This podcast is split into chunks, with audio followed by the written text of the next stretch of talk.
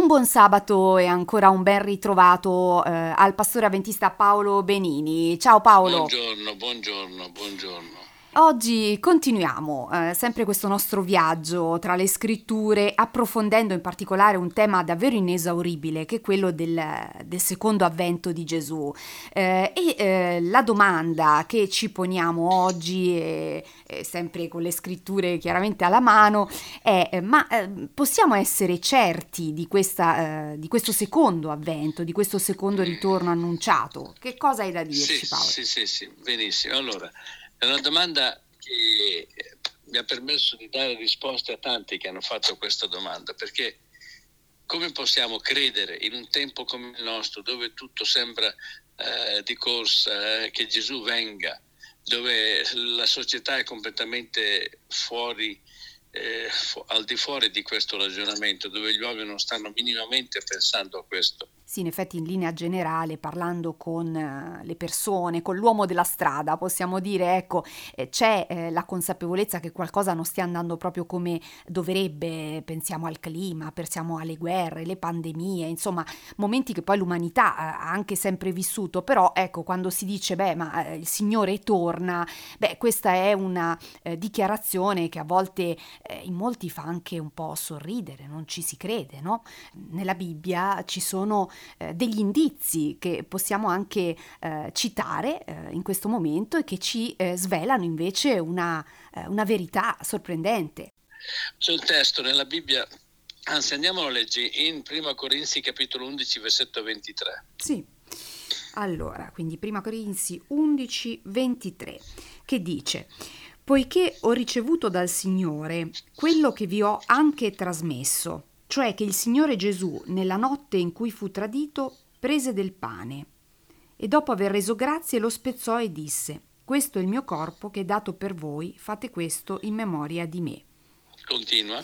Nello stesso modo, dopo aver cenato, prese anche il calice, dicendo, questo calice è il nuovo patto nel mio sangue. Fate questo ogni volta che ne berrete, in memoria di me poiché ogni volta che mangiate questo pane e bevete da questo calice, voi annunciate la morte del Signore finché Egli venga. Ecco, finiamo qui. Questo testo è nel contesto del principale rito della fede cristiana che è la comunione, la Santa Cena, la messa per, per tanti milioni di, di cattolici. In questo testo è messa in relazione la seconda venuta di Cristo alla prima annunziamo la sua morte, cioè la prima venuta, finché egli venga.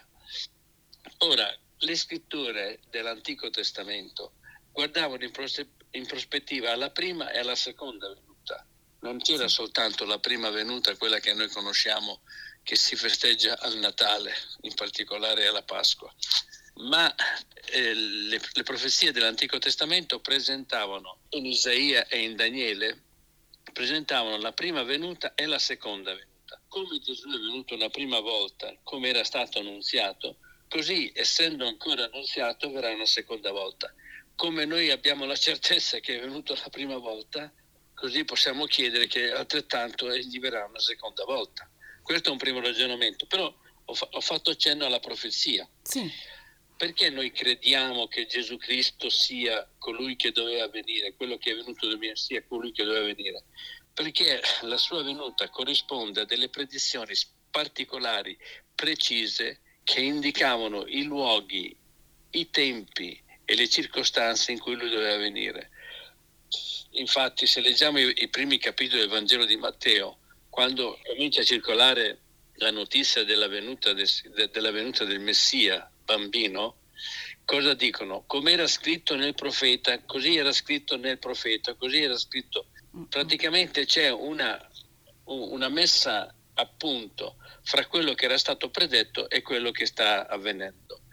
Possiamo dire quindi che la Bibbia ha anche dei rimandi eh, interni tra eh, Antico e Nuovo Testamento eh, che appunto annunciavano questa prima e questa seconda venuta e ehm, dopo un po' di musica ritorneremo a, eh, ad analizzare eh, dettagliatamente questi aspetti. A fra poco. E continuiamo qui su RVS, sono Veronica Dazio con il pastore avventista Paolo Benini in collegamento telefonico eh, con noi a parlare eh, della seconda venuta di Gesù. Eh, devo dire che nelle ultime settimane ci siamo concentrati eh, approfonditamente su questo tema eh, che si presta mh, davvero a essere eh, ascoltato, meditato, ehm, metabolizzato anche da, da chi ad esempio mh, non sa, non sa che nelle scritture addirittura ha annunciato un secondo eh, avvento eh, di Cristo. Abbiamo visto come il secondo eh, avvento sia collegato alla eh, sua prima venuta, eh, giusto Paolo? Ci sono tante profezie che annunciano il Signore che deve tornare. Non ci dicono, come per quel che riguarda la prima venuta, la data e neanche il sì. luogo, perché nell'Antico Testamento ci sono delle profezie che ci dicono quando il Messia doveva apparire, come doveva apparire, dove doveva nascere, da chi doveva nascere.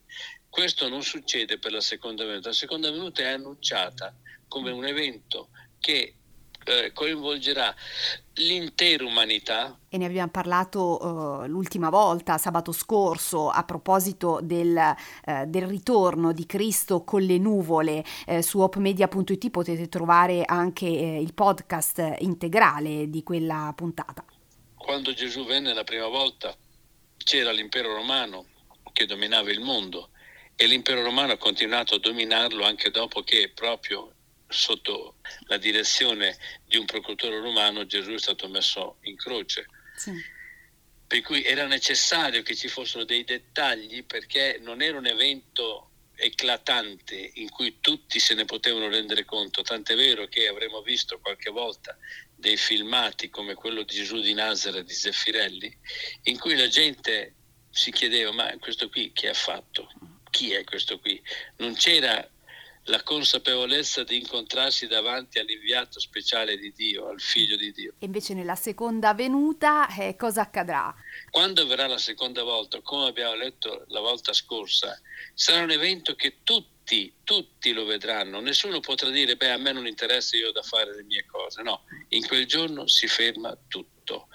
E ci sono delle profezie anche in rapporto a questa seconda venuta che, ripeto, non sono così dettagliate, ma se noi potessimo esaminarne qualcuna e vedremmo che si stanno eh, timidamente affacciando dei, de, delle, delle, realizzazioni di queste profezie, poi ne vedremo una, allora, vabbè, allora se sta succedendo questo succederà anche l'altro. E a quale profezia in particolare ti riferisci? C'è una profezia nell'Antico Testamento che sicuramente conoscerai, la profezia di una statua gigantesca in quattro metalli te la ricordi, no? Sì. Ecco, questa profezia racconta in anticipo una storia fra il tempo in cui Daniele riceve la visione, quindi nel V-VI secolo a.C., e la fine e il ritorno di Cristo. Ora, lì abbiamo una cronologia di eventi che possono essere letti nella storia. Se eh, diciamo che gli eventi vanno da 0 a 100, se da 0 a 90 o da 0 a 80 si sono realizzati come noi li abbiamo letti, ciò significa che da 80 a 100 che si deve ancora realizzare si realizzerà, non so se rendo l'idea. Per cui ci troviamo di fronte a un quadro che, essendo anche profetico, ci permette di fare delle verifiche, quindi per eh, utilizzare eh, diciamo dei termini, dei concetti eh, a noi vicini, eh, potremmo dire che le profezie sono come una sorta di navigatore di mappa che eh, ci permette eh, di, di conoscere qualcosa di importante sul futuro. La profezia indica degli eventi che sarebbero successi prima o in concomitanza con questa sua venuta. Ed essendo eventi che cadono sotto i nostri sensi, che possiamo verificare, allora possiamo credere che anche il fatto più notevole che indica la profezia, essendo preceduto da dei fatti che stanno verificandosi, possiamo credere che veramente si verificherà. E allora Paolo, prima di leggere insieme alcune di queste profezie, ascoltiamo un po' di musica e poi di nuovo qui insieme su RVS. Allora Paolo, eh, stavamo poco fa affrontando il tema delle profezie in relazione alla seconda eh, venuta di Gesù. E eh, stavamo cercando appunto di presentare agli ascoltatori come le mh, profezie rappresentino una sorta di, di mappa, di mappa concettuale e anche temporale che ci dà un'indicazione su tempi, eventi che si sono svolti o che dovranno realizzarsi eh, e in questo modo eh, possiamo quindi eh, non brancolare nel buio, ma avere un'indicazione su eh, un po' la linearità eh, della storia e eh, dei fatti che si prospettano davanti a noi. E allora ci vuoi segnalare qualcosa da leggere in questo momento? Vai in Apocalisse al capitolo 11, versetto 18. Ti ringraziamo, Signore, Dio Onnipotente, che sei e che eri perché hai preso in mano il tuo grande potere e hai stabilito il tuo regno. Questo era il versetto 17. Il 18. Le nazioni si erano adirate, ma la tua ira è giunta ed è arrivato il momento di giudicare i morti, di dare il loro premio ai tuoi servi, ai profeti, ai santi, a quelli che temono il tuo nome, piccoli e grandi, e di distruggere quelli che distruggono la terra. Ecco, i versetti precedenti e quello successivo che tu hai cominciato a leggere ci parlano dell'evento, del grande evento, del gran giorno di Dio. E in relazione a questo fa allusione il versetto 18 a degli eventi che precederanno. Uno di questi eventi è inconfutabile, certo, l'inizio del verso dice le nazioni siano adirate, che quando le nazioni si adirano in genere è, que- è questione di guerra le guerre ci sono sempre state, per cui non sono un gran segno. Però tieni conto che questo testo è stato scritto intorno all'anno 92-93 d.C., quindi sì. sono passati circa 1900 e rotti anni. Ecco, da allora l'umanità uh, ne ha viste di eventi sanguinari, oggi forse abbiamo raggiunto dei livelli davvero incredibili di capacità anche distruttiva del nostro mondo, però ecco la profezia ci dona una parola di speranza. Questo è il modo con cui Dio cerca di far conoscere i suoi piani. Egli ce le annuncia prima che avvengano, e qui ci sono diversi testi nei Vangeli che lo dicono, c'è un testo in Giovanni 14, versetto 29, dove dice, ora vi dico queste cose prima che avvengano, affinché quando vedrete arrivare voi possiate credere. Ora, questo fatto che è indicato qui nel testo di Apocalisse 11, 18 che hai letto, sta indicando, ripeto, qualcosa che non si è mai visto prima gli uomini che sono in grado di distruggere la terra. Non è mai esistito un tempo come negli ultimi cento anni, ma possiamo dire anche negli ultimi trent'anni, l'uomo è nella condizione minacciosa di poter distruggere, lo stiamo facendo un pochino tutti con la, la, la mancanza di cura per l'inquinamento, per l'ecologia, eh, però a parte questo l'uomo è nella possibilità oggi di distruggere la vita sulla Terra nel giro di pochi minuti. Basta pensare agli ordini eh, nucleari che esistono nei vari depositi sparsi in tutto il mondo. Basterebbe che ne esplodesse un terzo di quelli che ci sono e sarebbe finita la vita sulla Terra. Incredibile. Ecco, gli uomini sono in grado di distruggere la Terra. Questo era stato predetto duemila anni fa quando l'uomo si muoveva col cavallo con la barca spinta dal vento a vela e eh, l'arma che aveva era la spada o magari l'arco con le frecce. Non c'era assolutamente quello che stiamo assistendo oggi, eppure questo testo in qualche modo ce lo preannuncia. Quindi degli indizi che ci aiutano un po' eh, a eh, regolarci eh, sul eh, periodo che stiamo vivendo, attraversando. Questa profezia avviene, viene indicata come qualcosa che avrebbe preceduto il ritorno del Signore. Questa si sta realizzando, significa che quello che deve ancora venire, essendo stato predetto duemila anni fa, eh, abbiamo elementi, fattori importanti per crederci. Ecco Paola, hai citato eh, in conclusione eh, il verbo credere che è eh, l'azione, eh, il verbo fondante della vita del, del credente, scusate eh, il gioco di parole, però effettivamente la fede si nutre anche di queste argomentazioni di carattere logico, storico che abbiamo citato poco fa e che ci danno appunto delle indicazioni, eh, delle, dei segnali eh, sul presente, sul futuro, una parola di speranza su quello che ci attende. Un nuovo sabato insieme qui su RVS, con noi il pastore avventista Paolo Benini. Tema eh, della nostra riflessione è eh, il secondo avvento di Gesù. In queste ultime settimane ne abbiamo parlato sotto diversi punti di vista. Oggi ci siamo concentrati sugli aspetti profetici, quindi sulle profezie che annunciano eh, la sua prima venuta, collegata anche alla seconda venuta. E eh, abbiamo dedotto prima del, eh, dei brani musicali che abbiamo ascoltato come la logica, le argomentazioni di carattere logico, storico, vengono anche in soccorso alla nostra fede, la alimentano perché alcuni fatti annunciati, profetizzati si sono effettivamente verificati e quindi ci danno un'indicazione chiara eh, della direzione che la storia eh, ha eh, preso grazie all'intervento di Dio. Giusto Paolo?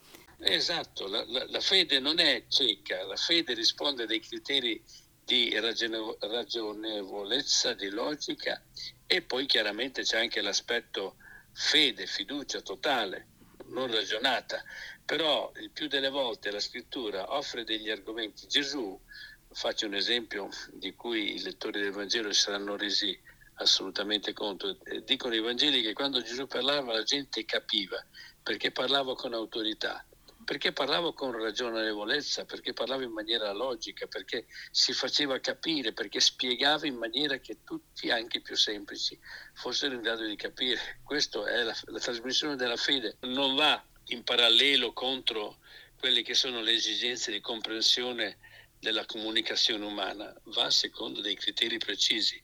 Qui abbiamo qualcosa di logico. Certo e sarebbe poi interessante anche cercare di capire, l'abbiamo visto, questi nuovi cieli, nuova terra dove abiti la giustizia, no? questa parola certo. di cui veramente abbiamo sete e fame oggi, mm-hmm. come oggi e da sempre nella storia dell'umanità. Certo. Mm, sarebbe bello poi, ma ci ritorneremo, per capire mm, come anche fare per prepararsi. Beh, intanto è sapere, non, non possiamo prepararci se non sappiamo. Mm. E quello che stiamo facendo in questi dialoghi settimanali è proprio mettere in condizione le persone di capire e una volta che una persona capisce, sa che deve girare a sinistra, gira a sinistra, si prepara per girare a sinistra. Faccio un esempio perché sono parcheggiato lungo una strada.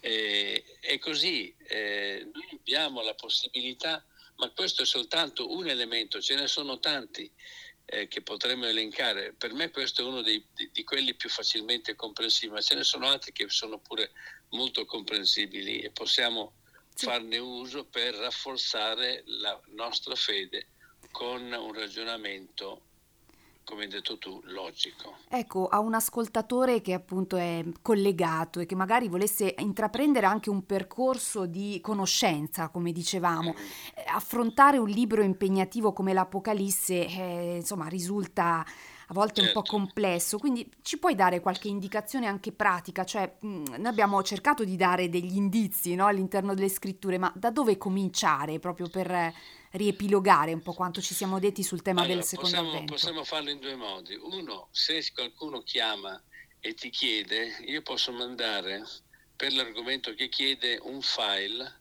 sì. eh, dove la cosa viene abbastanza eh, sviluppata. L'altra cosa, beh, io suggerisco a chi sente il bisogno di cominciare a leggere dalla parte più più, più pratica, più umana, i Vangeli, Matteo, Marco, Luca e Giovanni, dove Gesù ha affrontato lui stesso queste cose e ha messo i suoi ascoltatori in condizione di essere sbalorditi per la chiarezza del suo dire.